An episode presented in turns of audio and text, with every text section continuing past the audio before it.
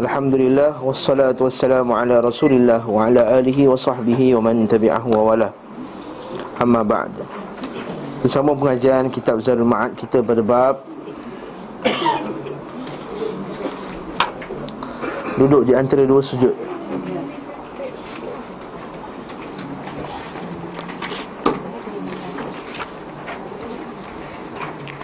Al-julus baina sajdatain Duduk antara dua sujud.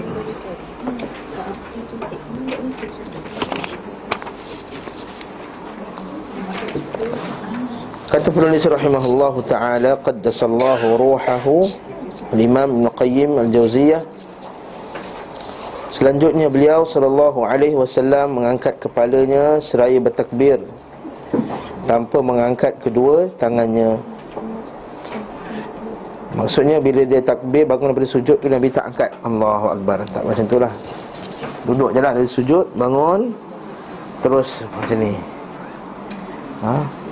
Bukannya Allahu Akbar. Okey.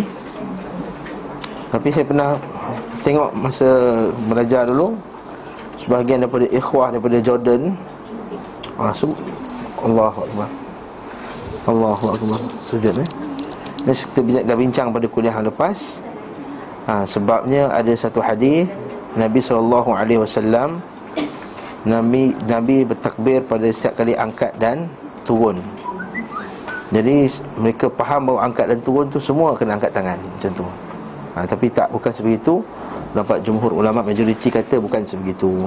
Yang diangkatkan tangannya Kita bincang sebelum ni kan Dan Nabi tak angkat melainkan pada yang tiga tempat tu iaitu ketika takbiratul ihram uh, apa lagi? Ketika nak rokok dan ketika bangun daripada rokok nak ke iktidal. Selanjutnya uh, beliau SAW mengangkat kepalanya dari sujud sebelum kedua tangannya. Ma'ruf lah malah kita angkat tangan. Mana orang angkat tangan bukan kepala. Okey. Selanjutnya duduk iftirash. Duduk istirahat ni apa dia? Iaitu membentangkan kaki kirinya. Macam ni. Dan duduk di atasnya. Letak kaki kiri. Lalu menegakkan kaki kanannya. Ha, Macam itulah Duduk tahiyat awal itulah orang Melayu kata. Duduk tahiyat awal. Okey An-Nasai menyebutkan dari Ibnu Umar Dia berkata Di antara sunnah salat adalah menegakkan kaki kanan. Min sunnati salah kata Ibn Umar an yansiba al-qadama al-yumna. Menegakkan kaki al-qadam. Qadam tu kaki lah yumna. Wa istiqbaluhu bi asabi'ihi al-qiblah. Kemudian menghadapkan istiqbaluhu bi asabi'ihi al-qiblata. Maksudnya jari tu kena minas sunnah. Tak wajib eh minas sunnah. Wal julusu 'ala al-yusra dan duduk di atas kaki kiri. Jelas soalan tu. Al-yusra. Ada setengah yang duduk dua-dua sekali. Ha? dalam buku ni tak jelas eh? Dalam kitab sifatus salah Syekh Al-Bani rahimahullah kadang-kadang Nabi juga duduk di atas kedua kakinya menegak macam ni. Ha? ha? Eh, iqa' lain, iqa' lain. Iaitu dia duduk dua kaki tegak macam ni Duduk kaki tegak. Ha, Kalau badan macam saya ni lenguh lah. Tapi dia efektif masa bila? Masa kita solat pakai kasut. Ha, Kita pergi camping. Ataupun kita pergi ke airport. Kita solat kan pakai kasut? Kan Kadang-kadang ke airport setengah-setengah negara Tak boleh nak semayang dekat Musalla Dia tak ada musalla kadang-kadang jadi kita kan disunahkan juga untuk bersolat dengan pakai kasut sekiranya keadaan tu memakai ketika pakai kasut lah. Ha, okay? Maka keadaan tersebut memaksa kita ataupun menggalakkan kita untuk pakai kasut. Lalu kita solat, kalau kita solat macam ni, ha, kotor lah punggung kita nak pula kalau camping tanah-tanah lihat apa semua. Jadi kita pun duduk, duduk kaki tegak macam ni. Ha, itu antara sunnahnya Nabi SAW Dua-dua kaki menegak macam ni Eh kau penting Penting Bertenggung ni dia khilaf antara Satu kaum dengan satu kaum. Kalau bertenggung saya faham Macam menyangkung tu. Tu orang Perak kata bertenggung Menyangkung. Betul tak? Ha, tak tahulah. Tak tahu kalau puan macam mana. Tapi tegak kaki duduk, duduk kaki macam ni. Ha? Nak buat gaya saya buat. Ha, Tegak macam tu lah. Kaki dia. Jadi dua macam tu Ataupun macam ni okay? Dan Nabi melarang Al-Iqa' Sahabat kita sebut Al-Iqa' Kalau baca hadis ni ada dua hadis. Satu hadis Ibn Abbas. Ibn Abbas kata Iqa' tu sunnah. Rupanya Iqa' yang Ibn Abbas tu faham Bukan Iqa' Iqa' yang disebut tadi lah. Adapun Nabi melarang iqa' tu iaitu kita duduk kaki kiri kanan, punggung tengah-tengah. Ha. Ha, kalau umur-umur macam kita ni rasa macam saya pun tak boleh dah. Ha. Jadi kadang-kadang yang yang muda badan kukuh ni dia boleh buat macam tu. Ha? Punggung tengah, kaki kiri kanan. Ha, ni Nabi larang. Okey.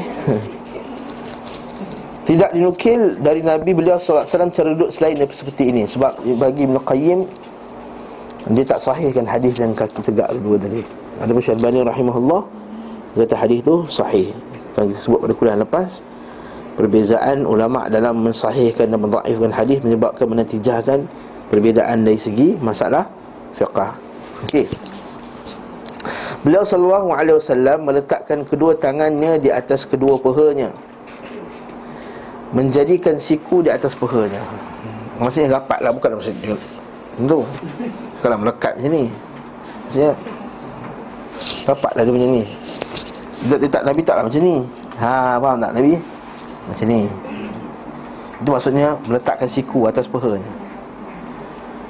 Jangan faham. Kalau ustaz tak sampai siku saya ni. Ha, Macam mana pula? Ha, Maksudnya tak macam tu lah. Okey. Ujung tangannya di atas lututnya. Okey, ujung tangan atas lutut. Maksudnya kalau Ah, ni kita jalan lutut tu macam ni lah. Ah. Macam tu Ah, tak semestinya nak kiri kiblat. Masa saya mengaji dulu Masa sekolah dulu Siapa letak bawah ni Nanti Allah Ta'ala potong jari ni. Ha. Okay Dua-dua boleh. Ha? Ha.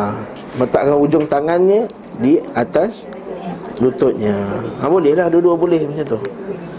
Ha, Macam tu boleh Macam ni pun boleh Cuma janganlah kata siapa terlebih tu Allah Ta'ala potong jari. Ha, Itu cerita dia.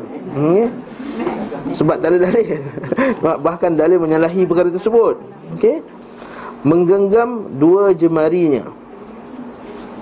Dua jemari mana satu? Dua yang ujung ni lah. Berbentuk lingkaran. Eh, bukan macam tu puan, itu bahaya tu. Ha? Menutup kedua jarinya ujung Membentuk lingkaran Tengok situ, jari tengah dan ibu jari. Macam ni lah buat lingkaran. Kalau dalam kitab Al-Majmu' Ada tiga cara. Satu macam ni. Satu macam ni. Biasalah Genggam terus. Ada macam ni. Ada macam ni. Tapi angkat dua-dua sekali tak ada. Ashadu an la ilaha illallah Wa ashadu anna muhammadar rasulullah. Ha, Puan kita nampak sebab semua tangan dalam telekung. Orang lelaki biasa nampak. Ashadu an la ilaha illallah. Wa ashadu anna muhammadar rasulullah. Ha tak. Macam ni saja eh? Okey. Kemudian mengangkat telunjuknya berdoa dengannya dan menggerakkannya. Okey, kat sini ada perbincangan ulama kat sini ya. Pertama mengangkat telunjuknya ini ma'ruf. Ini adalah hadis dari Sahih Bukhari apa semua Nabi angkat telunjuk bisababah. Yushiri bisababah. Nabi tunjuk dengan ini sababah namanya, bersarap. Kemudian berdoa dengannya Ini ma'ruf juga Nabi berdoa dengan jari Mengangkat jari ini Sama seperti keadaan kita berdoa Ketika Bismillah Kita angkat jari berdoa ketika khutbah ha, Ketika khutbah sebenarnya doa angkat jari ha, Kita tak biasa kat Malaysia macam tu ha? Sebab sebelah tangan nak kena pegang kertas Sebelah kanan pakai tongkat angkat jari kena terbang kertas. Ha, Itu dia angkat angkat jari. La ilaha illallah wahdahu Allahumma ufir lil muslimina wal muslimat Al mu'minina. Sunnah macam tu. Sunnah Min sunnanil mahjurah. Antara sunnah-sunnah yang telah ditinggalkan pada zaman ni ya. Itu juga kita Ya du'u biha. Wa wa yuharriku yad'u biha wa yuharrikuha. Dia berdoa dengannya dan menggerakkannya masalah menggerakkan ni lah yang kita kata berlakunya perbezaan ulama dalam memahami gaya dan cara menggerakkan jari tersebut. Ada pun pendapat al-Imam Syafi'i rahimahullah dan ashab Syafi'i ikut mazhab Syafi'i. Iaitu kita gerakkannya ketika asyhadu alla ilaha berdasarkan hadis satu hadis riwayat Abu Daud. Nanti akan tengok bawah ni tak menggerakkannya. Sekejap lagi Ibn Qayyim akan dia akan komentar berkenaan dengan ni. Uh, Dia angkat. Jadi Mazhab Syafi'i kata Nak gabungkan pemahaman kedua maksud hadis tadi Satu hadis kata gerakkan Satu hadis tak gerakkan. Kemudian gerak tu masa? Asyhadu an la ilaha illallah. Eh, Sabar dulu itu Mazhab Syafi'i. Dulu Saya tengah satu cerita dulu Belum habis cerita lagi. Ha, Jangan potong. Hmm? Angkat jari Asyhadu an la ilaha illallah. Kemudian tak turun-turun lagi dah.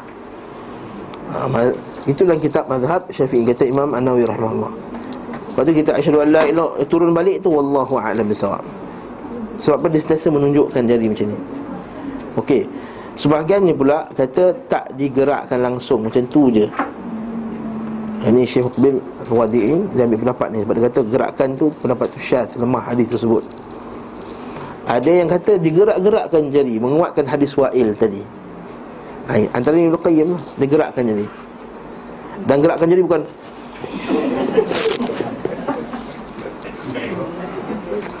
Ada tu hadis. Ha? Hadis kata apa? Fa inna uh, asyaddu ala syaitan. Sebenarnya paling dahsyat kata syaitan Daripada pukulan besi. Ha, Hadis tu sahih Tapi bukanlah pukulan besi itu Bukan maksudnya kita pukul syaitan.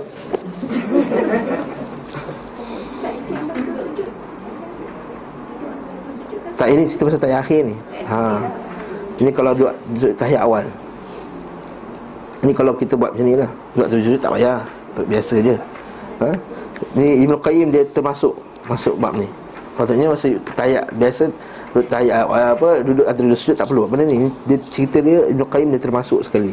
Jadi dia gerakkan jari Gerakkan jari macam mana Itu berdoa dengannya. Asyadu Allah ilaha illallah wa asyadu anna Sebahagian dalam menggerakkan pula ada dua pendapat masalah ni. Ada yang kata sentiasa menggerakkan. Menggerak At-tahiyyatul mubarakatuh salawatu tayyibatu lillah. Assalamualaikum ayuhan nabi wa rahmatullahi wa barakatuh Assalamualaikum wa ala ibadillah Sampai. Assalamualaikum warahmatullahi wabarakatuh. Ini satu. Ada yang kata kita gerakkannya ketika berdoa. Tahiyatul mubarakat Salawat tayyibatul Assalamu alayka ayuhan nabi wa rahmatullahi wa barakatuh Assalamu alayna Itu doa kan Asyadu an la ilaha illallah. Itu kan doa. Asyadu anna Muhammad Allahumma salli ala Muhammad. Kama salli ta'ala Ibrahim. Wa barik ala Muhammad. Dan dia kata tunjuk dia macam ni je. Dia bukan yang Dia macam ni je. Ha. Kalau Qaus kata Syekh Abdullah Sabil Guru kepada Syekh Rabi' Yang meninggal rahimahullah. Guru kepada Syekh Rabi' Dia kata macam ni je. Ha. Bukan mesti nak kena macam ha, biasa je je. Jadi bila bila doa angkat. Bila doa angkat. Bila doa angkat. Bila doa angkat. Terus sebab yang kata bila lafzu jalalah. Sebab Allahumma salli ala Muhammad. Kama salli wa barik ala kama Bila sebut Allah je angkat. Asyadu an la ilaha illallah. Syekh Al-Bani rahimahullah Dia dalam bab ni dia kata Tak ada dalil benda tersebut. Tak ada dalil. Ha? Dia kata bila angkat bila Asyhadu an la ilaha illallah. Maksud Allah tu angkat. Ini pendapat Syekh Al-Bani rahimahullah dia kata tak ada dalil. Tapi sebenarnya dinukil juga daripada sebahagian para salaf yang buat sedemikian. Jadi wallahu taala alam bisawab. Ha. Allahu alam. Jadi bila tengok lain-lain tu janganlah terasa pelik pula asal nak pegang jari dia. Dia ni asal gerak-gerak ni. Ha. ha. Macam setengah kawan kita kan Dia pergi Dia dari pak cik sebelah tu geram Dia pegang jadi Dah pegang tu dia lawan lagi tu.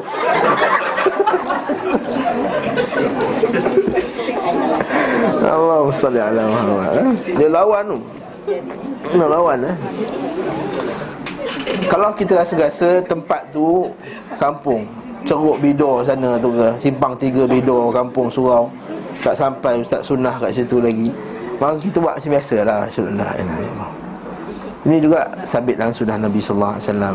Nah, pula kita lagi provok orang sebelah tu. Ustaz ni kata itu tak ada gerakan jadi Kita saja sebelah dia. Ha, Jangan Jangan provok orang eh. Dia tak sampai dalil lagi Mungkin dia tak suka benda tersebut. Tapi insyaAllah Kalau dia ngaji Sampai pada dalil Dia, dia akan ikutlah sunnah tadi. Manusia ni aduun lima jahilah. Manusia ni musuh kepada apa yang dia jahil Adapun hadis Abu Daud daripada Abdullah bin Zubair. Nah ini uh, Kita iktirat Iktirat maksudnya uh, Sanggahan Ibn Qayyim terhadap orang yang kata tak gerakkan jari ya. Sesungguhnya Nabi SAW mengisyaratkan dengan telunjuknya Apabila beliau berdoa dan tidak menggerakkannya. Ustaz macam mana pula ada tidak menggerakkannya ni? Hadis bawah tu hadis riwayat Abu Dawud An-Nasai sanadnya Hasan Dan dinyatakan sahih oleh An-Nawawi rahimahullah. Akurasi tentang tambahan ini perlu ditinjau lebih lanjut.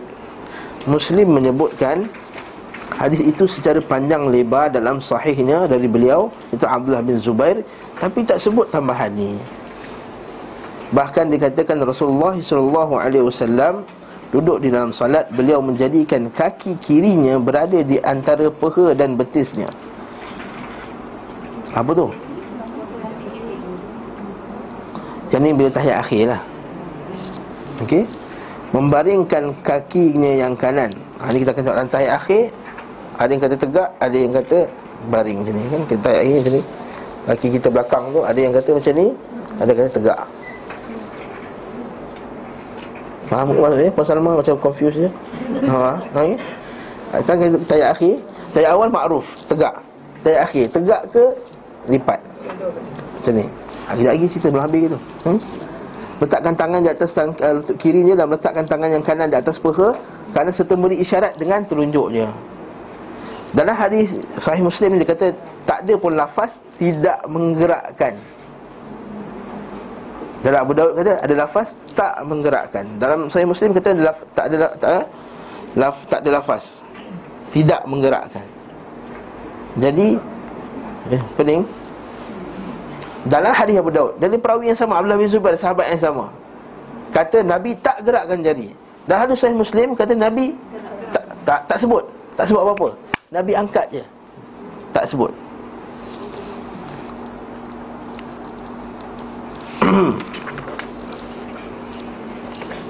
Itulah hadis Abu Daud dari beliau Abdullah bin Zubair juga tidak disebutkan bahawa perbuatan ini dilakukan dalam salat. Kalaupun dilakukan dalam salat, maka statusnya sebagai nafi menafikan. Sedangkan hadis Wa'il bin Hujur menetapkan. Ha, ini hujah yang sama dipakai oleh Syekh Al-Bani rahimahullah. Bila disebut dalam kitab dia Sifatul Salah dia kata hadis Wa'il kata Nabi buat. Hadis Abu Zubair kata dia tak buat. Mana kita nak depankan dulu? Jadi dia kata hadis musbit, hadis yang kata buat tu lebih kita kedepankan Sebab apa? Kemungkinan yang kata tak buat tu Dia tak nampak Nabi buat Ha, macam tu lah cerita dia Wallahu'alam Maka hadis wa'il harus dikedepankan Ada apa lagi adalah hadis sahih Seperti disebutkan oleh Abu Hatim dalam kitab Sahihnya. Kemudian ketika duduk dan terus sujud beliau membaca Allahumma gfirli warhamni wajburni wahdini warzukni Allahumma gfirli warhamni wajburni. Maksud wajburni Dan buku ni kata perbaikilah aku. Maksud wajburni maksudnya tampunglah kebaikan.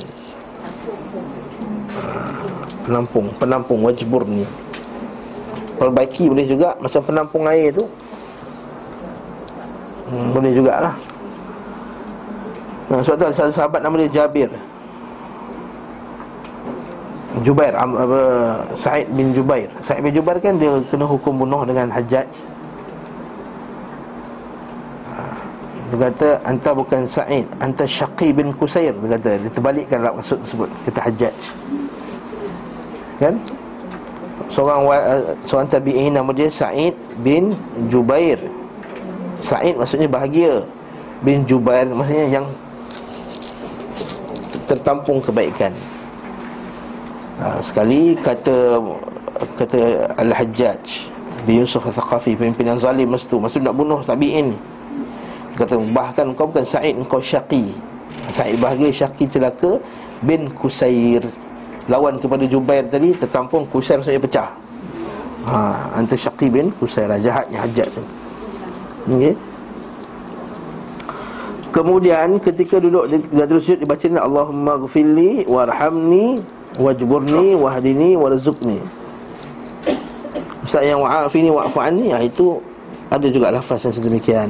Yang tak disebutkan oleh Ibn Qayyim dalam ni Demikian juga disebutkan oleh, oleh Ibn Abbas dari beliau sallallahu alaihi wasallam sementara dari Abu Hudzaifah disebutkan bahawa beliau mengucapkan rabbi ghfirli rabbi ghfirli. Ha itu je boleh pun boleh juga rabbi ghfirli rabbi ghfirli.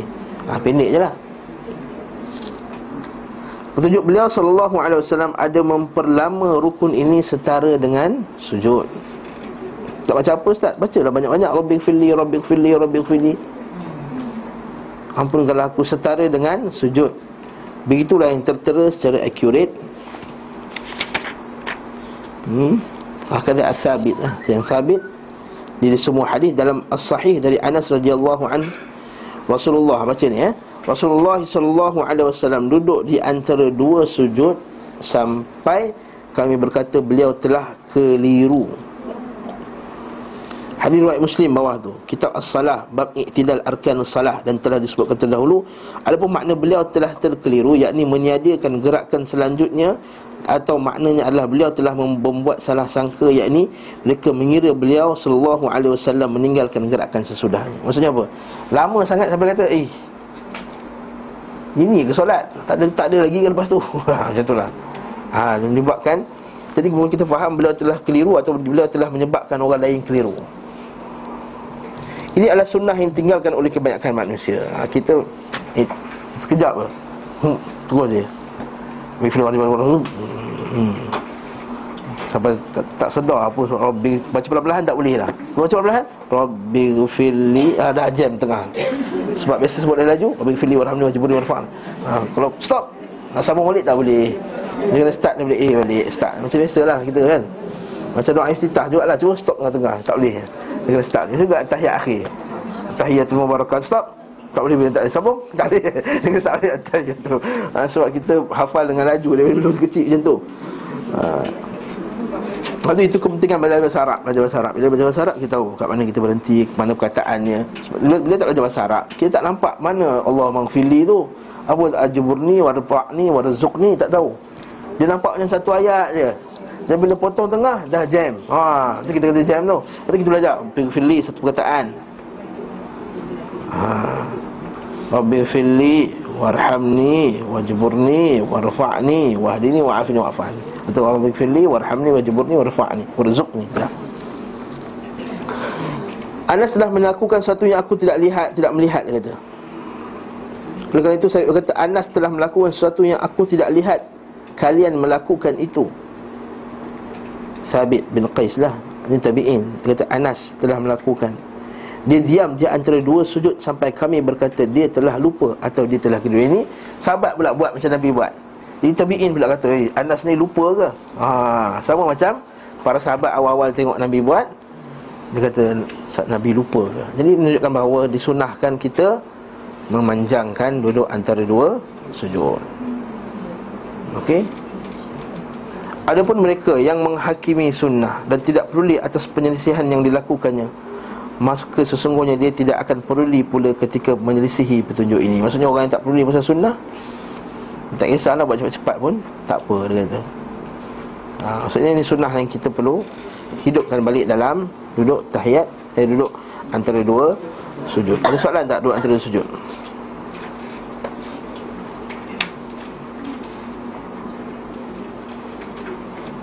Hmm, tak ada eh? Ya mudah kan? Kemudian seterusnya pula. Beliau sallallahu alaihi wasallam bangkit dengan menggunakan kedua telapak kakinya dan kedua lututnya sambil bertumpu pada kedua pehanya seperti yang disebut Wa'il dan Abi Hurairah. Baca 410 nota kaki. Hadis Wa'il bin Hujur yang dimasukkan dijelaskan dalam pasal bab bagaimana turun dari rukuk menuju sujud. Dan ia adalah hadis dhaif. Ha. maksudnya pegangan uh, pendapat Ibn Qayyim ni berdasarkan hadis yang dhaif. Itu bangun mana bangun yang pegang lut pegang tangan atas peha tu. Macam orang nak duduk inilah nak bangun beradab tu. Macam macam gaya dia ni ha nak demo ke? Tak comel nak demo. Sebab buat demo. Ha? Ha orang muda yang handsome ni buat demo. Yang belum kahwin buat demo eh? uh, Duduk antara dua sujud. Ha, Macam tu. Lepas tu bangun macam belum kahwin sebut. Ha, Macam tu nampak? Ha, Tangan macam tu. Ha, Lutut kena power lah ni. Itu kata orang muda kena buat. Ha? Buat sekali lagi Zaman Makcik-makcik nak tengok mana tahu Mana tahu ha. Ha. Ha, nampak Okey tak sabar lu ini Ibnu Qayyim pendapat. Ha, dulu. Lepas ni Zuhair pula buat, ha? Dua-dua belum kahwin lagi nak belajar kat Yaman. Ya, nanti bagus ni sebagai calon. Duduk, duduk, tenang. Hmm? Tumpukan pada pengajian pula Jangan tengok dia Duduk sini pula okay. Dia bangun macam tu Tangan tak tak apa Jadi pendapat ni Kata Pentahkik kitab Kata Dia berdasarkan hadis yang Daif Okey, kemudian apa kata Ibn Qayyim? Beliau tidak bertumpu bertumpu ke bumi dengan kedua tangannya. Tak tak tangan. Ini kata Ibn Qayyim. Baca nota kaki 411. Pernyataan ini menyelisihi riwayat Al-Bukhari. Kita kena faham Ibn Qayyim sekarang ni tengah atas unta. Dengan tak tengok kitab apa semua. Dia ambil pakai hafazannya. Mungkin ketika itu dia terlupa dan tak sempat nak buat ulang kaji. Dia tulis kitab berpuluh-puluh kitab. Ha?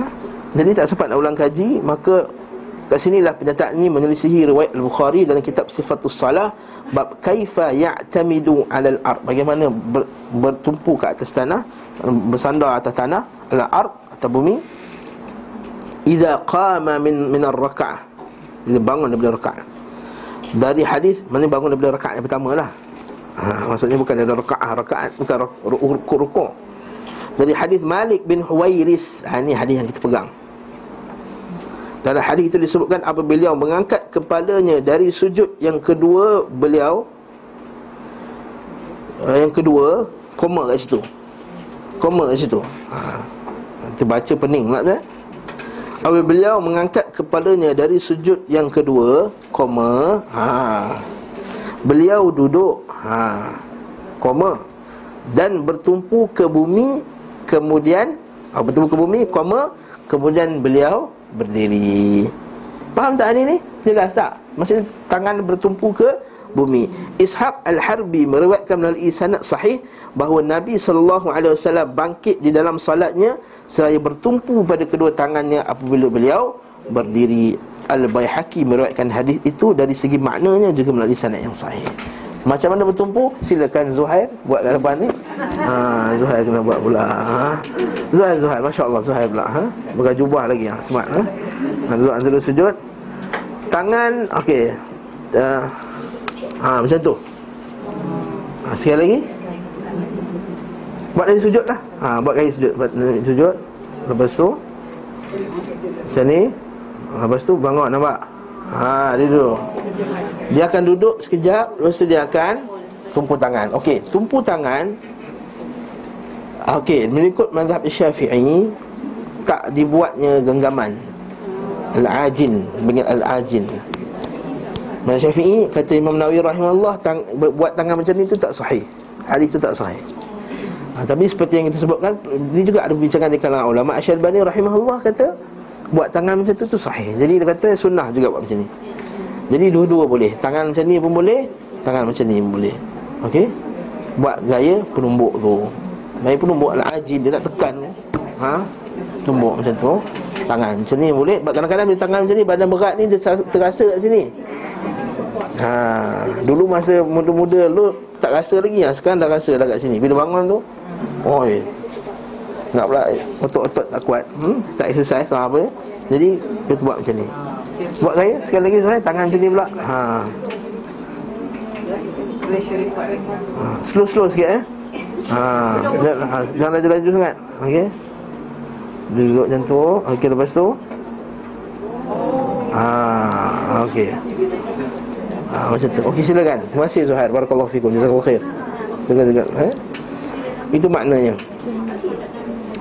Ha? Maksudnya dua cara Macam tu atau macam ni? Jadi dua-dua tu ada dalam sunnah Nabi SAW Okey dalam madhab syafi'i Memang disunnahkan bertumpu. Sebahagian ulama' kita kata nanti berbincangan nanti sekejap lagi Dia anggap bahawa bertumpu tu tak sunnah. Bertumpu tu nak kerana hajat saja. Saya ulama kata bertumpu tu kerana Nabi berhajat untuk bertumpu. Ketika masa tu dia dah tua. Bukan part of Sunnah. Sebagian ulama berpendapat macam tu ha, Sebahagian berpendapat sedemikian Iaitu tidak termasuk dari sunnah bertumpu tangan tu.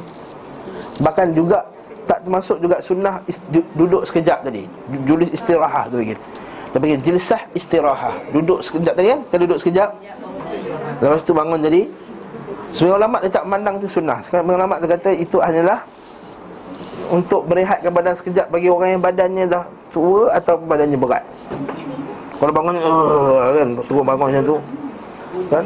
Ha penat. Nak pula bawa lepas makan Buka puasa ke apa ke? Lepas buatkan buffet ke lagi ya hmm? Dia, perut Berat kan?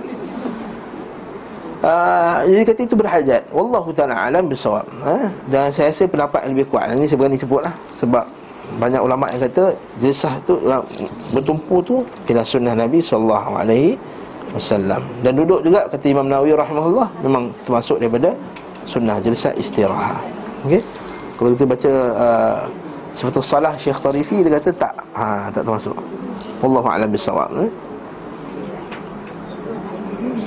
Mari kita baca lagi. Jadi Malik bin Huwairith menyebutkan bahawa sungguhnya beliau sallallahu alaihi wasallam tidak bangkit berdiri hingga berada pada posisi lurus dalam keadaan duduk. Ha, tadilah. Masa bangun tadi dia akan duduk dulu. Lepas tu baru okey. Dan inilah dinamakan duduk istirahat. Dia panggil jilsah istirahat.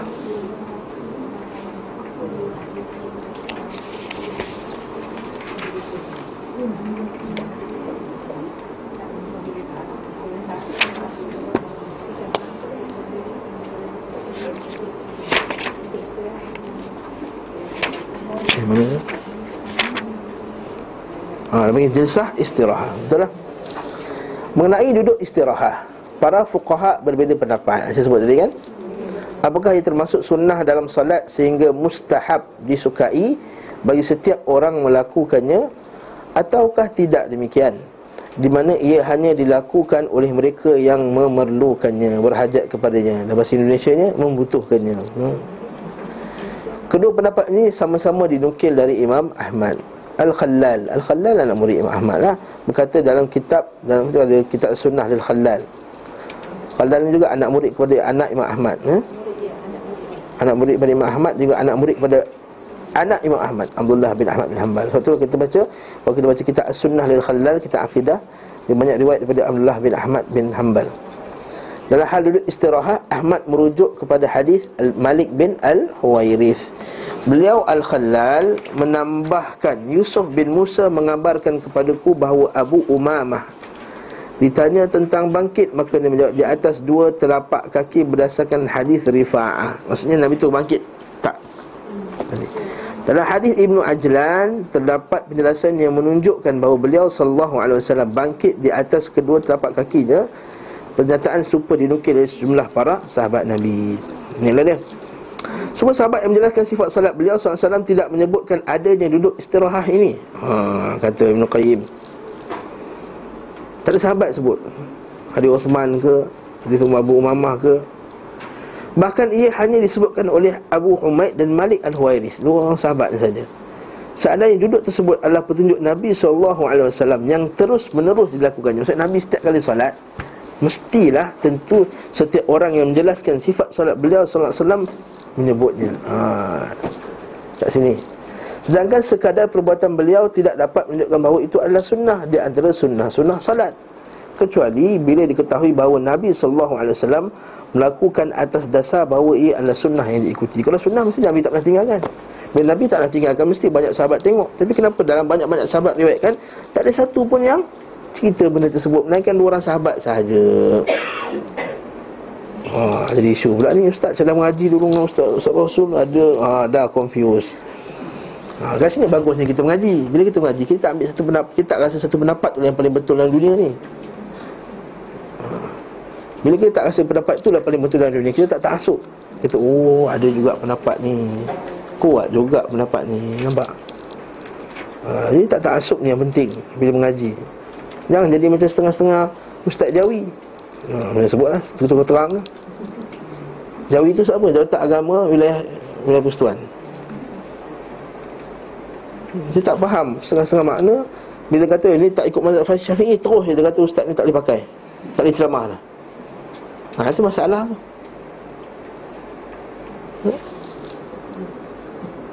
Bila ada ustaz kita kata tak ada bid'ah hasanah. Terus dia kata tak boleh pakai ustaz ni Tak boleh ceramah. Nabi Syafiq kata ada bid'ah hasanah. Dengarlah ustaz tu kata apa Maksud bid'ah hasanah yang tak Bid'ah yang tak ada tu Ialah Bid'ah hasanah dalam masalah Ibadah Masalah akidah Bid'ah hasanah dalam masalah dunia Ada. Bukan handphone ni bid'ah hasanah Tapi bid'ah dari segi bahasa. Ini disebut sini oleh Ibn Hajar Al-Asqalani Al-Syafi'i Anak murid Ibn Mulaqin Al-Syafi'i ha. Dia kata dimasukkan oleh bid'ah hasanah Imam Syafi'i itu adalah Iaitu bid'ah dari segi bahasa. Iaitu benda-benda yang baru. Asalkan baru memang bid'ah. Tapi yang dimasukkan bid'ah hasanah itu Bid'ah dari segi bahasa Iaitu benda baru masalah dunia. Pakai handphone bid'ah, pakai kamera bid'ah, pakai mikrofon bid'ah. Memang bid'ah tak? Bid'ah lah. Bid'ah hasanah. Bid'ah hasanah, bid'ah dunia. Tapi kalau kita buat salat ragaib 12 rakaat Ketika bulan rejab tu Pada Jumat, malam Jumat pertama Imam Nawawi sendiri yang kata ada bid'ah hasanah Kata benda tu bid'ah. Habis dia kata apa? Bak sapu tengkuk. Imam Nawawi sendiri kata benda tu Bid'ah. Tak ada pula orang kata ni bid'ah hasanah Imam Nawawi. Ha, Orang yang Allah Jadi kita tengok lah tu Kita kata kesian Sebahagian. Ustaz-Ustaz Jawi Saya kata banyak yang alim Banyak yang mengaji. Tapi sebahagian yang tak alim ni Yang menyusahkan orang lain Minta maaf sebut. Terang saya keluar video ni Nak dengar-dengar lah ha? Sebab dia telah menyusahkan orang lain. Bila nak dengar pendapat yang lainnya Terus hukum sesat. Ha, Itu masalah orang Malaysia ni. Jadi biar kita dengar satu dia Jangan pandai. Biar tak pandai asalkan satu. Eh tentulah kaedahnya Sebab apa? Nanti berpecah belah. Ah, Dia punya alasan Berpecah belah ha?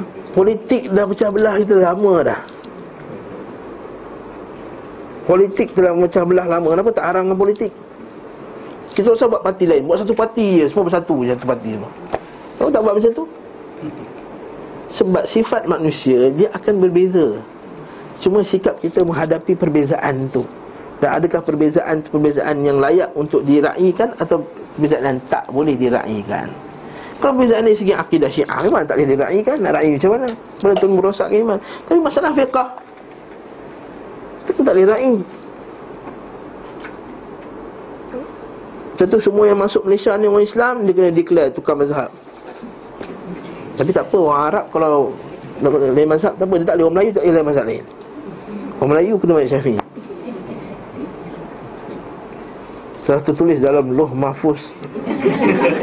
Jawi. Ha, Loh Mahfuz Jawi ya. Ha. Ha, katakan bahawa itu sebahagian Loh Mahfuz sebahagian ustaz-ustaz Jawi. Ah, tiba-tiba dan-dan bila pergi Mekah tukar mazhab. Tak apalah tu cerita lah Ngomel ustaz ni ya, mengaji ya. Jadi kat sini kita kata Sedangkan sekadar perbuatan beliau Tidak dapat menunjukkan bahawa itu adalah sunnah Di antara sunnah-sunnah salat Kecuali bila diketahui bahawa beliau Sallallahu Alaihi Wasallam melakukannya atas dasar Bahawa ia adalah sunnah yang diikuti. Adapun jika dipikirkan bahawa Perbuatan itu dilakukan Nabi Sallallahu Alaihi Wasallam Kerana sesuatu kehendak Maka ini tidak menunjukkan perbuatan itu Salah satu sunnah dalam salat. Demikianlah inti permasalahan dalam perkara ini. Ha, Seolah-olah macam Ibn Qayyim dia beratkan Tak ada letak tangan tadi Dan ini juga sebahagian para Ustaz-Ustaz kita Syekh Para masyaih Ustaz Ali tak Ustaz saya dia Ustaz Ali tangan tu ada tapi Duduk istirahat tu Tak semesti. Kalau tak Ustaz saya tanya Ustaz Ali lah. Tapi Syekh Tharifi confirm. Dia kata memang Dalam kitab dia. Termasuk daripada sunnah. Baca nota kaki bawah tu. Al-Nawawi Al-Imam Al-Nawawi Rahimahullahu ta'ala. Berapa kali kita sebut Nawawi dah dalam kuliah kita ni? Banyak kali dah Kotak syafi'i dia kita tahu. Ha? Berkata dalam kitab Al-Majmu' Pendapat sahih lagi masyhur dalam mazhab kami Bahawa ia duduk istirahat hukumnya Mustahab disukai. Inilah pendapat Malik Al-Huwairith Abu Humaid Abu Qatadah Sekelompok sahabat dan Abu Qilabah Serta sejumlah tabi'in yang lain. At-Tirmidhi berkata Demikianlah pendapat sahabat-sahabat kami Dan ia adalah mazhab Daud.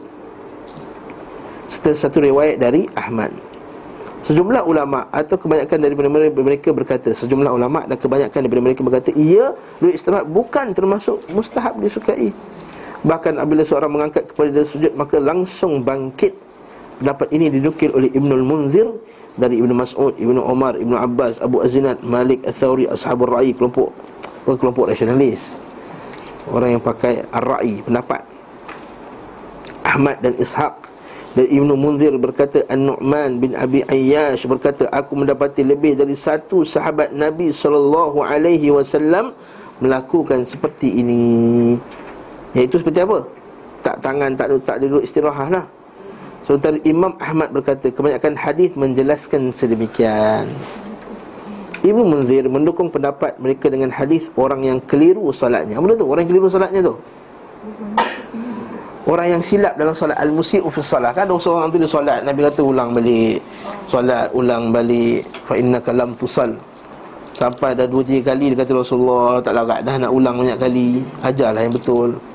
Nabi kata bila kamu rukuk Tatma'inna raki'ah Bila kamu sujud Tatma'inna sajid. Bila bangun Tatma'inna qa'imah Tegakkan pada kamu. Bila kamu sujud Tatma'inna. Dan tak sebut pun Duduk Istirahat. Ha, Itulah asas yang dipegang oleh ulama-ulama yang kata tak disunahkan benda tersebut. Tapi Imam Syafi'i kata hadis tersebut ialah hadis yang menceritakan yang wajib je. Ha. Macam cerita yang wajib je. Ha. Mungkin Nabi nak Orang tu banyak kali dia silap lah Nabi, Nabi cerita yang wajib lah Yang mana yang patut yang kau berjaga betul-betul ha, Itu, itu Tomak Nina apa semua tu ya, ya, Jadi yang hari ini Ialah hadis berkenaan dengan yang Sunat Jadi kita kena gabung lah Kedua-dua kedua hadis tersebut. Ha, ini yang dipegang oleh ulama mazhab Syafi'i.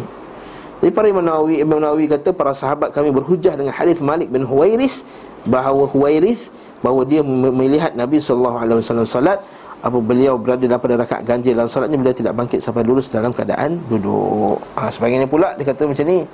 Yang dimasukkan itu ialah ketika duduk tahiyat awal. Ha, dia faham macam tu pula. Wallahu ta'ala alam. Kata Imam Nawawi Dia kata memang pada setiap kali bangun daripada Sujud tu dia sunnahkan. Okey, faham? Jadi macam mana nak buat ke tak buat ni? Ustaz hmm, Dah mengaji tak tahu buat lah sendiri pada Okey lah. Dah ada dalil, hujah apa semua. Jadi pun sunatnya menggaduh Daripada itu hukum, hukumnya Sunat, bergaduh haram Ha, okay. Apabila telah bangkit Bila langsung membaca Tidak diam Sebagaimana beliau diam Ketika mulai solat Kan? Diam sekejap tu Buat baca doa iftitah tu kan? Di sini para fukaha Ahli fiqh berbeza pendapat. Apakah di sini diucapkan Isti'adah Atau tak diucapkan? Isti'adah apa? Alhamdulillah Masyaitan rajim lah. Kat sini ada perbezaan pendapat. Masyarakat masyarakat ulama Adakah isti'adah tu diucapkan Pada setiap kali Setiap rokok eh, Setiap uh, rakaat ataupun hanya pada mula-mula permulaan tu. Ha, Imam Syafi'i macam mana? Ha. Wahai sekalian ahli mazhab Syafi'i. Baca auzubillah minasyaitonir rajim ni pada setiap kali rakaat ke atau rakaat pertama sahaja. Syafi'i kata tiap-tiap rakaat. Ha, tuan-tuan semua bukan mazhab Syafi'i. Bukan Wahabi. Tak ikut mazhab Syafi'i. Hanya saja Sepakat bahawa di sini bukan tempat membaca doa iftitah. Menyikapi masalah ini tersebut Para ulama terbagi pada dua pendapat. Dan dua pendapat ini sama-sama diriwayatkan dari Imam Ahmad. Sebab Imam Al-Qayyim ni di mazhab Hanbali. Ikut guru dia Ibn Qayyim eh, Ibn Taymiyah Sebagai pengikut mazhab Imam Ahmad bangunkan kedua perkara di atas atas satu polemik apakah bacaan solat dianggap sebagai satu kesatuan sehingga cukup dengan satu isti'adah? Maksudnya adakah solat itu semua satu? Atau bacaan setiap rakaat masing-masing sendiri? Tidak ada perbezaan pendapat di kalangan mereka bahawa istita itu adalah untuk seluruh solat. Betul, tak ada pendapat, tak ada beza pendapat dalam masalah itu. Tapi adakah baca auzubillah itu pada setiap kali rakaat? Nak baca daripada kitab Ibn Qayyim ya.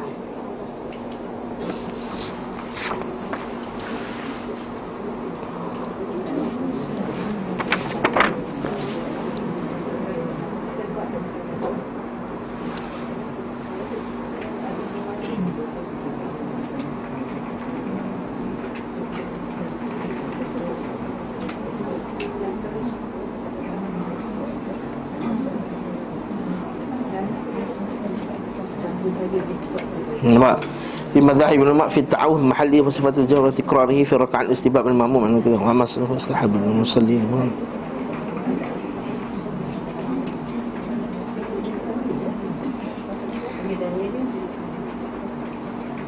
Hmm. Nampak wa amma istihbabihi fi kulli raka'at adapun kesunahannya dalam setiap rakaat faqad dzakarna kami telah jelaskannya annal asah macam riwayat lebih sahih fi madhhabina. Ataupun asah ni bila ada dua pendapat yang kuat dalam mazhab Syafi'i. Dan satu lagi tu lebih kuat daripada satu lagi. Lagi dia panggil asah kalau azhar kalau al-azhar maksudnya dua pendapat yang lemah. Satu kuat satu lemah. Maka itu azhar. Tapi bila satu pendapat yang dua-dua kuat tak saya Betulkan balik. Maka al-asam maksudnya Disunahkan bahawa Fi madhabina dalam mazhab kita Istihbabihi Atau istihbabuhu Disunahkannya Fi kulli raka'ah Pada setiap raka'at. Ha, inilah pendapat Ibn Sirin Apa Hasan Hasan Basri An-Nakhai Al-Thawri Abu Hanifah Okey Waqala Atha tak bukan kalau waqala Atha berkata Atha Al-Hasan Nakhai Thawri Abu Hanifah dia kata untuk rakaat pertama saja. Dan mazhab kita sekali lagi lau uh, istighfar imam wal munfarid waqala disunahkan pada seorang ataupun munfarid bila solat seorang ataupun solat berjamaah. Okay, selesai. Mazhab kita kata auzubillah minasyaitanir rajim pada setiap rakaat. Sebab isu dia pada masalah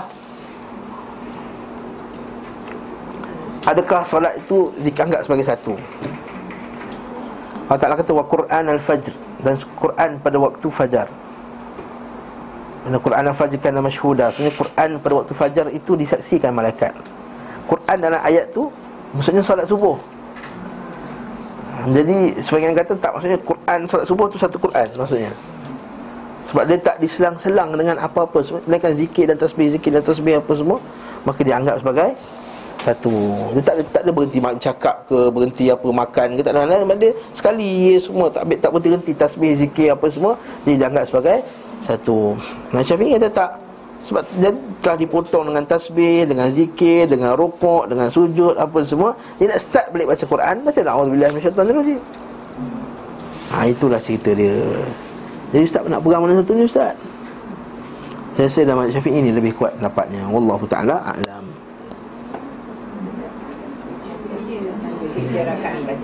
Maka baca la auzubillahi minasyaitonirrajim pada setiap kali rakaat.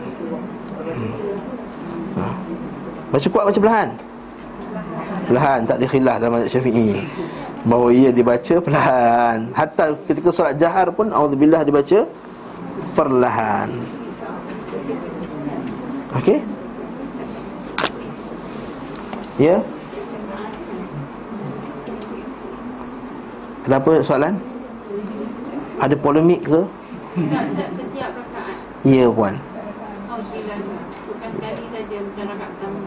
Bukan sekali macam lah yang dalam mengikut mazhab kita Syafi'i. Kecuali kalau puan mazhab lain. Tak ada ha, Tak ada nah, Sebab dal, Umum dalil Quran. Bila kamu nak bagi karakter Quran Fasta'iz billah. Bila baca Quran Baca Allah Bila Masyaitanir Rajim Bukan ketika mulakan solat baca Allah syaitan rajim. Bila nak baca Quran baca Allah syaitan rajim. Jadi kita nak baca Quran Nak baca Fatihah ni. Baca lah Allah syaitan rajim. Lepas tu bila rakaat ketiga Nak baca Quran sekali lagi Baca lah Allah syaitan rajim.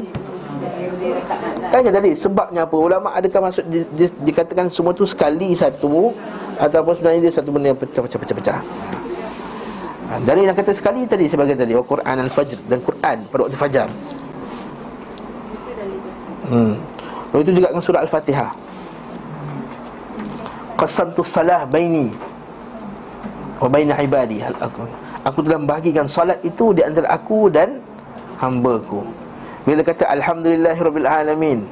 Hamidadi abdi. Kan kita baca hadis tu? Tafsir surah Fatihah tu. Ha, bila kita baca alhamdulillahirabbil alamin, Allah Taala jawab. Hamba-ku telah mujiku. Ar-Rahmanir Rahim majjalani abdi uh, malik yaumiddin asna alayya abdi Iyyaka na'budu wa iyyaka nasta'in. Ha ni ni antara aku dan hamba-ku dan bagi hamba-ku apa yang dia minta. Apa yang dia minta? Ihdinas siratal mustaqim. Allah Ta'ala kata bagi hamba-ku apa, bagi apa, apa, yang hamba-ku minta. Kan dia kata qasamtu salat. Aku telah bagikan solat. Allah Ta'ala menamakan Fatihah itu sebagai solat. Jadi seolah-olah macam sekali lah Wallahu ta'ala a'lam bisawab Ini bincang ulama? Jadi buat kita jadi pandai. Kalau kita berpegang kepada Syafi'i tadi uh, Istiadat start rakaat Basmalahnya macam mana? Bismillah baca bismillah juga. Bismillah Dalam syafi'i tak ada khilaf. Bahawa bismillah tu part of surah fatihah Sebab uh, ni Ha, sabar, kejap lagi kita bincang masalah ni ha. Ini macam nak baca Bismillah pula Okey tidak ada perbezaan pendapat di kalangan mereka bahawa iftitah itu adalah untuk seluruh salat. Maksudnya kita tak baca doa iftitah setiap kali rakaat. Kemudian mencukupkan satu kali isti'azah nampaknya lebih kuat berdasarkan hadis sahih dari Abu Hurairah. Sedang Ibn Qayyim dia kata baca isti'azah sekali itu lagi kuat. Ha, okey.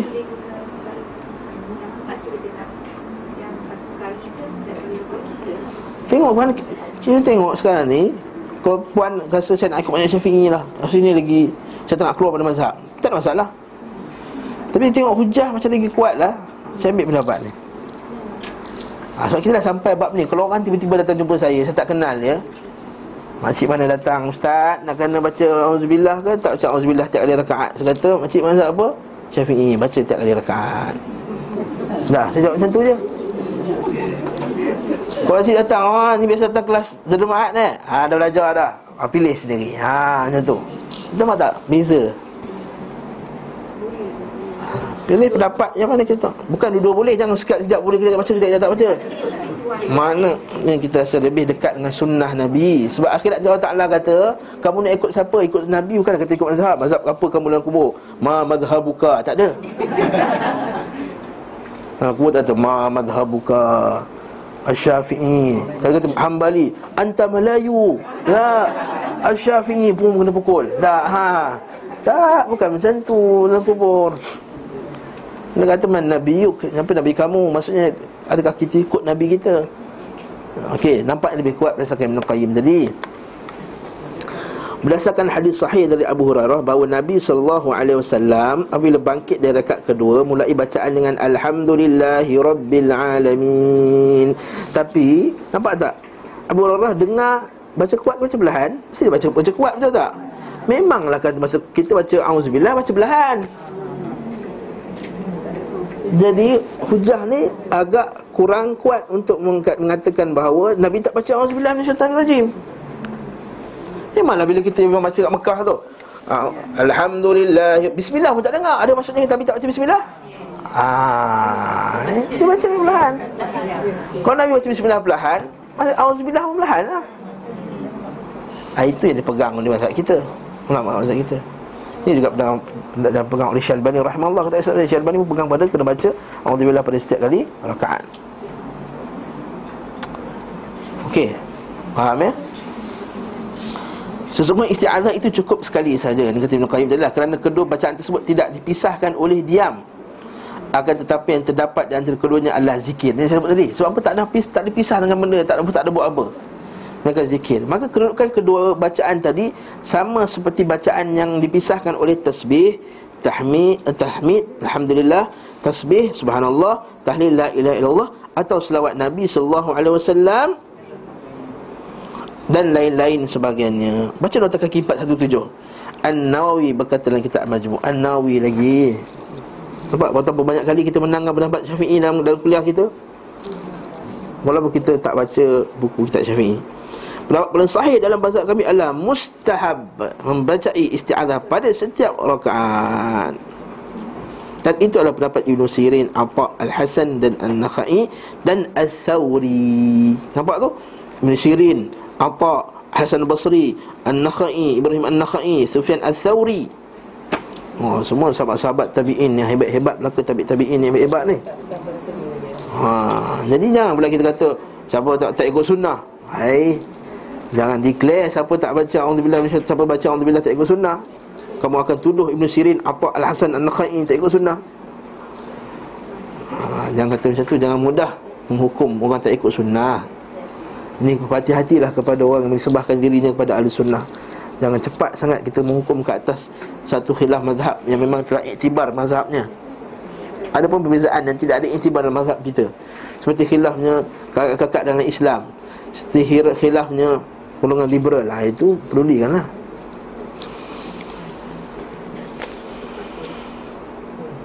Sesungguhnya pada rakaat kedua beliau SAW tidak membaca doa iftitah, tidak diam, tidak melakukan takbir, eh, tidak melakukan takbiratul ihram dan memendekkan dari rakaat pertama. Ini sunnahnya. Rakaat pertama, rakaat kedua pendek sedikit daripada rakaat yang pertama. Maksudnya kalau rakaat pertama ku Allah, rakaat kedua ina atau ina lah.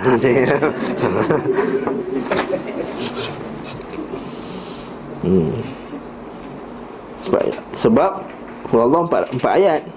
Ina atau ina tiga ayat. Macam tu kan maksud dia? Tak, saya gurau je ha? bukan, bukan macam tu Maksudnya Nabi panjang-panjang Yang kedua tu macam ringkas sikit Surah tu kalau baca kata baca baca banyak-banyak kan kita tak apa Ustaz? Boleh? Boleh Tapi kerja imam jawab macam tu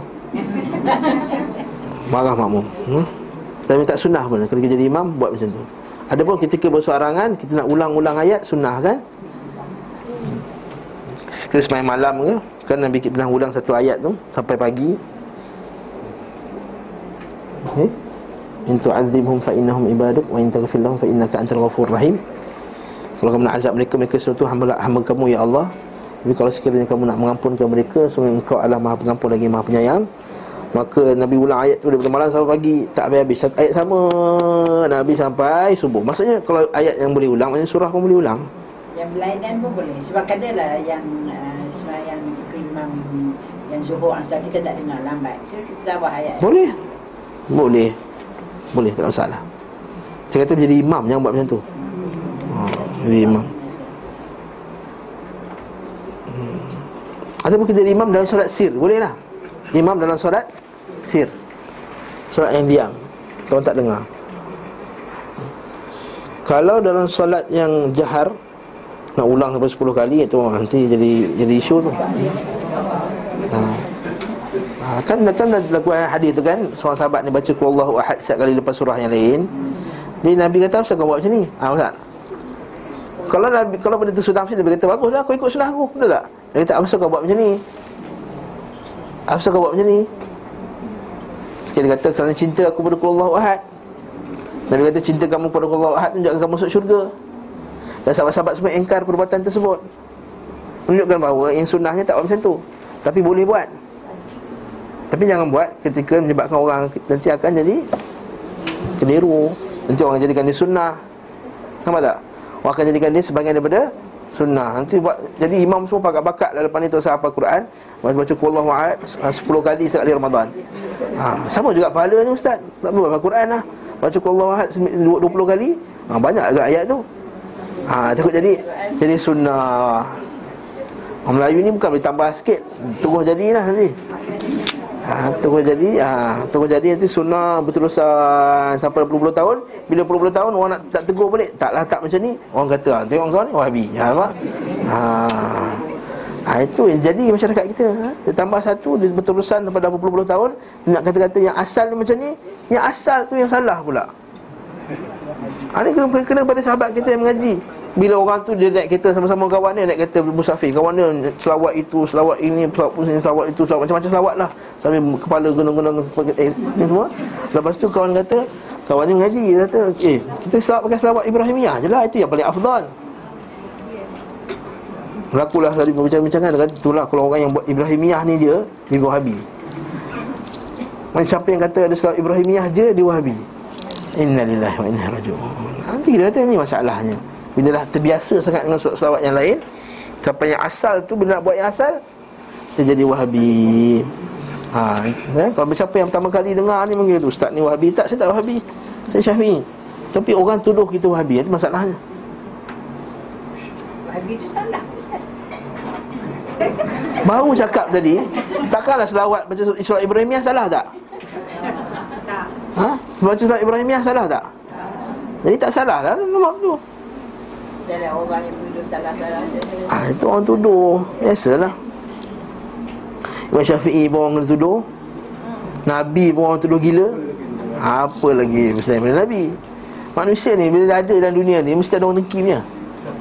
Kalau nasi lemak orang dengki Ini pula ngajar Ajar Quran. Tak, buat nasi lemak orang dengki Hai. Tak percaya tengok Islam Melayu petang-petang. 200% hmm?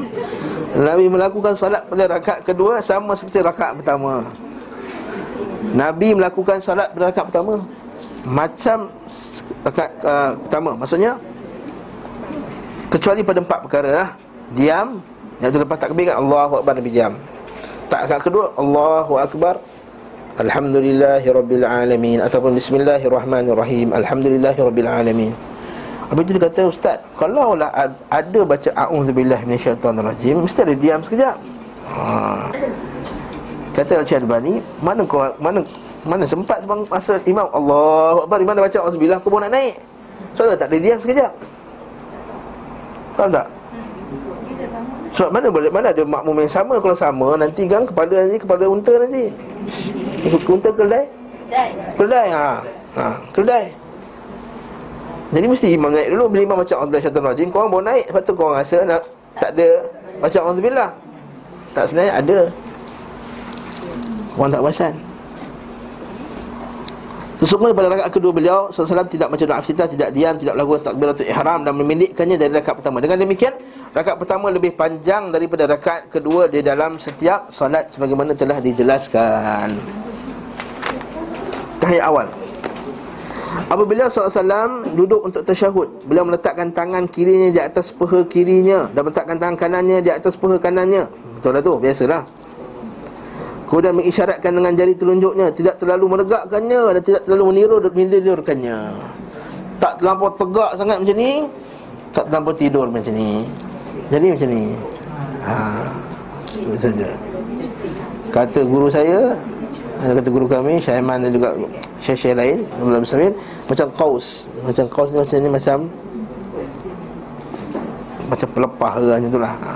Kaus tu maksudnya ni Apa tu? Kurungan kan? Ha, ha. Macam lah Kaus eh tidak terlalu menunjukkan tidak sedikit membongkok dan akan tapi sedikit bongkok kan nampak sedikit bongkok macam ni seperti telah dikemukakan dalam hadis Ibnu Jabir bila menggenggam kedua uh, kedua telunjuknya iaitu kelingking dan jari manisnya dan membentuk bundaran bulatan serta mengangkatnya telunjuk saya berdoa dengannya. Mengarahkan pandangannya kepada telunjuknya. Ha, bila kita sembahyang kita pandang tepat sujud. Tapi bila tahiyat kita pandang dekat jari. Okey cerita dia. Mentangkan tapak tangan kiri di atas peha kiri serta bertopang padanya. Macam tak macam itulah Adapun sifat duduk beliau sama seperti duduk di antara dua sujud Iaitu di atas kaki kirinya dan menegak kaki kanan Tak dinukil daripada Nabi SAW dalam hal duduk ini selain yang telah dijelaskan. Adapun hadis Abdullah bin Zubair radhiyallahu anhu meriwayatkan Muslim dan kitab sahihnya bahawa Nabi SAW duduk dalam solat beliau memposisikan kaki kirinya di antara peha dan betisnya dan membaringkan kaki kanannya. Hadis riwayat Bukhari Sesungguhnya dimaksud dalam sifat duduk tasyahud akhir. Ha, Maksudnya cerita ni pasal tahiyat akhir. Jadi tahiyat akhir kata ulama boleh dua-dua. Satu kaki macam ni, satu kaki tegak boleh. Adapun tahiyat awal confirm tegak. Kalau rasa ustaz tak boleh lah ustaz. Tak mampu nak buat macam tu. Tak apalah. La yukallifallahu nafsan illa usaha Tak tak berat kepada siapa yang mampu.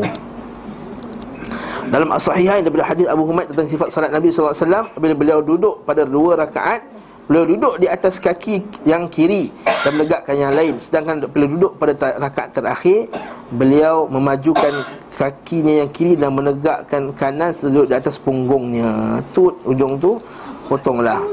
Tak, sesu, tak sesuai untuk dibaca Disebutkan dalam video ni. Nanti orang potong tu orang kata nampak ustaz ni mencarut dalam YouTube. Hmm? Lepas tu kena ban. Hmm? Ha, macam itulah dia Masih Indonesia kan orang Kelantan kata macam tu betul tak? Orang Kelantan lain Orang Kelantan patak tu di bawah kan Kan? Patak neraka kan? Orang Kelantan, orang Kelantan, orang Kelantan Kan? Betul tak? Ada orang Kelantan sini, Masya Allah Patak tu bawah kan? Kan betul tak? Macam mana dengan ayat kata Siapa buat dosa sekian-sekian ni Patak neraka dia kata Bawah sekali kan? Ha, betul lah tu, tak salah hmm? Tapi yang ejaan macam ni, ni tak, tak nak sebut lah Abu Humaid menyebutkan bahawa beliau menegakkan kaki kanannya Sedangkan Ibnu Zubair menyebutkan bahawa beliau membaringkannya. Namun tak seorang pun yang menyatakan bahawa ini adalah sifat duduk beliau Sallallahu Alaihi Wasallam pada tasyahud awal. Nampak? Maksudnya bukan macam ni. Tahiyat awal, masa tahiyat awal tak ada yang kata Nabi baringkan. Ini semua tahiyat akhir. Aku tidak mengetahui seorang pun berpendapat seperti itu. Bahkan di antara manusia ada yang berpendapat tawarruk Tawarruk tu duduk tadilah, duduk tahiyat awal tu lah Saya duduk tahiyat akhir ni lah Dilakukan pada kedua duduk tasyahud Tawarruk tu duduk tahiyat akhir tu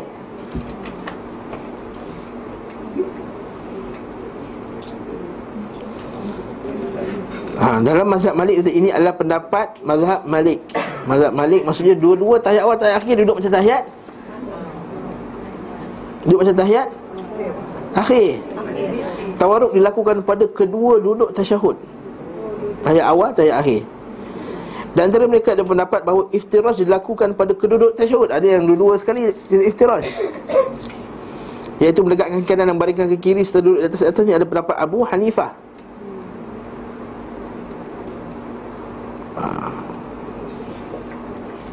Di antara mereka ada yang pula mendapat bahawa tawarruk dilakukan pada setiap tasyahud yang disusul dengan salam. Sedangkan yang tidak maka duduk iftirash. Pendapat ini dinukil dari Imam Syafi'i rahimahullah. Jadi Imam Syafi'i kata mana yang tahiyat yang lepas dia ada salam duduk tawarruk macam tahiyat akhir. Lepas tu kita dapat Syafi'i kalau sembahyang tu dua rakaat sekalipun kita duduk macam tahiyat akhir. Sebab tahiyat akhir tu menunjuk kepada tahiyat yang last sekali lah. Maka kita duduk tawarruk. Ha, ini satu pendapat. Tengok Syafi'i ha. Yang tu lagi pendapat pula Dan antara mereka ada yang berpendapat bahawa tawarruk dilakukan pada setiap solat yang memiliki dua tasyahud Iaitu pada yang terakhir dari keduanya Jadi kalau satu solat Kalau solat tu ada satu tasyahud je Duduk iftirash ke tawarruk? Ha, kalau Syafi'i tawarruk lah Tapi kalau ikut pendapat yang last ni ha, Iftirash Saya ulang balik Pendapat yang keempat ni iaitu Kalau solat tu ada dua kali tahiyat. Ha, Kita ni tasyahud kadang confuse ha, Tahiyat lah. Tahiyat awal, tahiyat akhir. Kalau dua tahiyat Maka tahiyat yang kedua tu baru dia Tawarruk.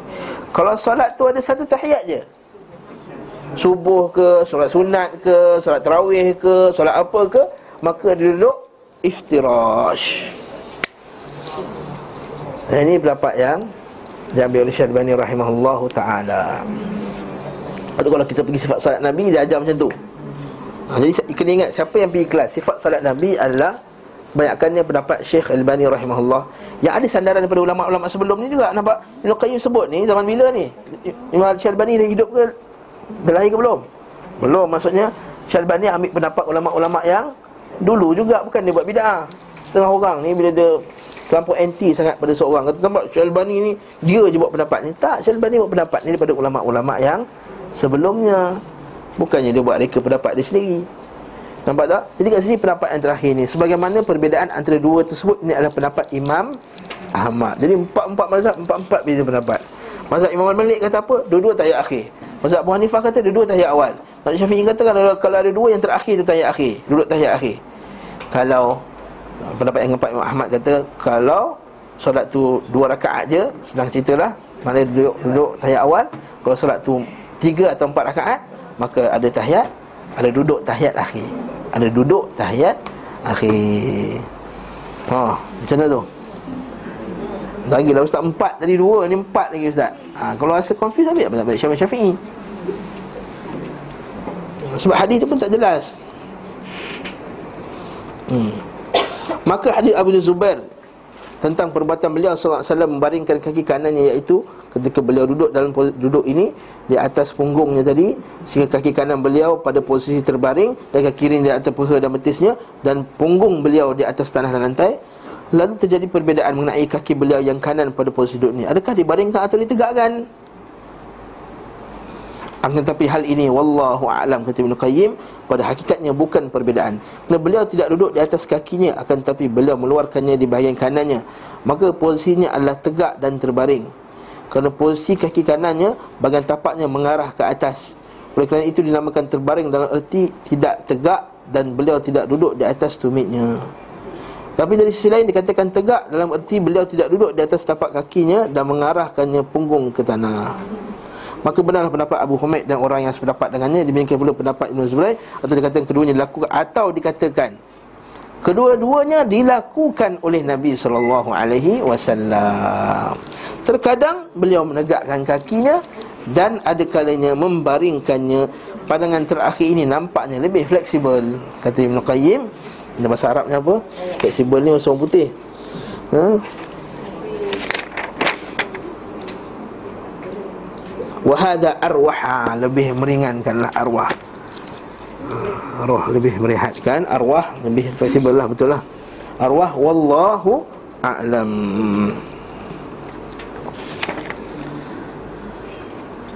Cukuplah.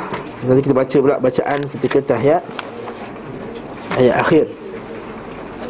Bacaan tahiyat akhir ni sebenarnya dalam buku ni sebut dua je. Sebenarnya ada banyak lagi. Ha? Cara bacaan tahiyat akhir. Wallahu ta'ala alam Bisawab soalan tak sebelum bersurai? Saya nak tanya Bagi orang yang duduk atas kerusi Tak boleh, tak boleh bawah Tak boleh sudut So, dia punya kaki Dia straight dia macam tu. Ke Hmm, dia kena tawaruk kan? Tak, tak, tak. Macam mana datang kursi nak tawaruk lagi atas kursi? No, I mean kaki bawah bawah Lebih duduk bawah je hmm. Straight je lah Tak tengok sakit dia macam mana lah Yang tak boleh berdiri tu sebab apa? Kalau tak boleh berdiri sebab kaki dia bersimen Dia kena lurus je kaki dia Ni atas kursi ke atas lantai? Atas kursi Macam ni lah straight macam ni je lah Ha. Sebab takkan dia nak angkat lah kaki dia macam ni. Kalau dia angkat kaki macam ni Maksudnya dia boleh dia boleh duduk atas lantai lah. Duduk atas lantai lagi bagus Sebab atas lantai boleh sujud Boleh duduk antara dua sujud Boleh sujud balik. Nampak tak? Ha, atas kerusi ni Biasanya orang tak boleh nak bengkokkan lutut Apa semua sakit kan Nak bangun sakit. Jadi dia kena lurus lah. Kalau dia, kalau dia boleh boleh sengit macam ni baik. Maksudnya dia tak sakit lah ha. sakit tak ha, straight lah macam ni lah. Wallahu alam. Tanya ustaz lain. Wallahu alam. Subhanakallah bihamdik syukur la ilaha illa anta astaghfiruka wa atubu ilaik Alhamdulillahirabbil alamin. Assalamualaikum warahmatullahi wabarakatuh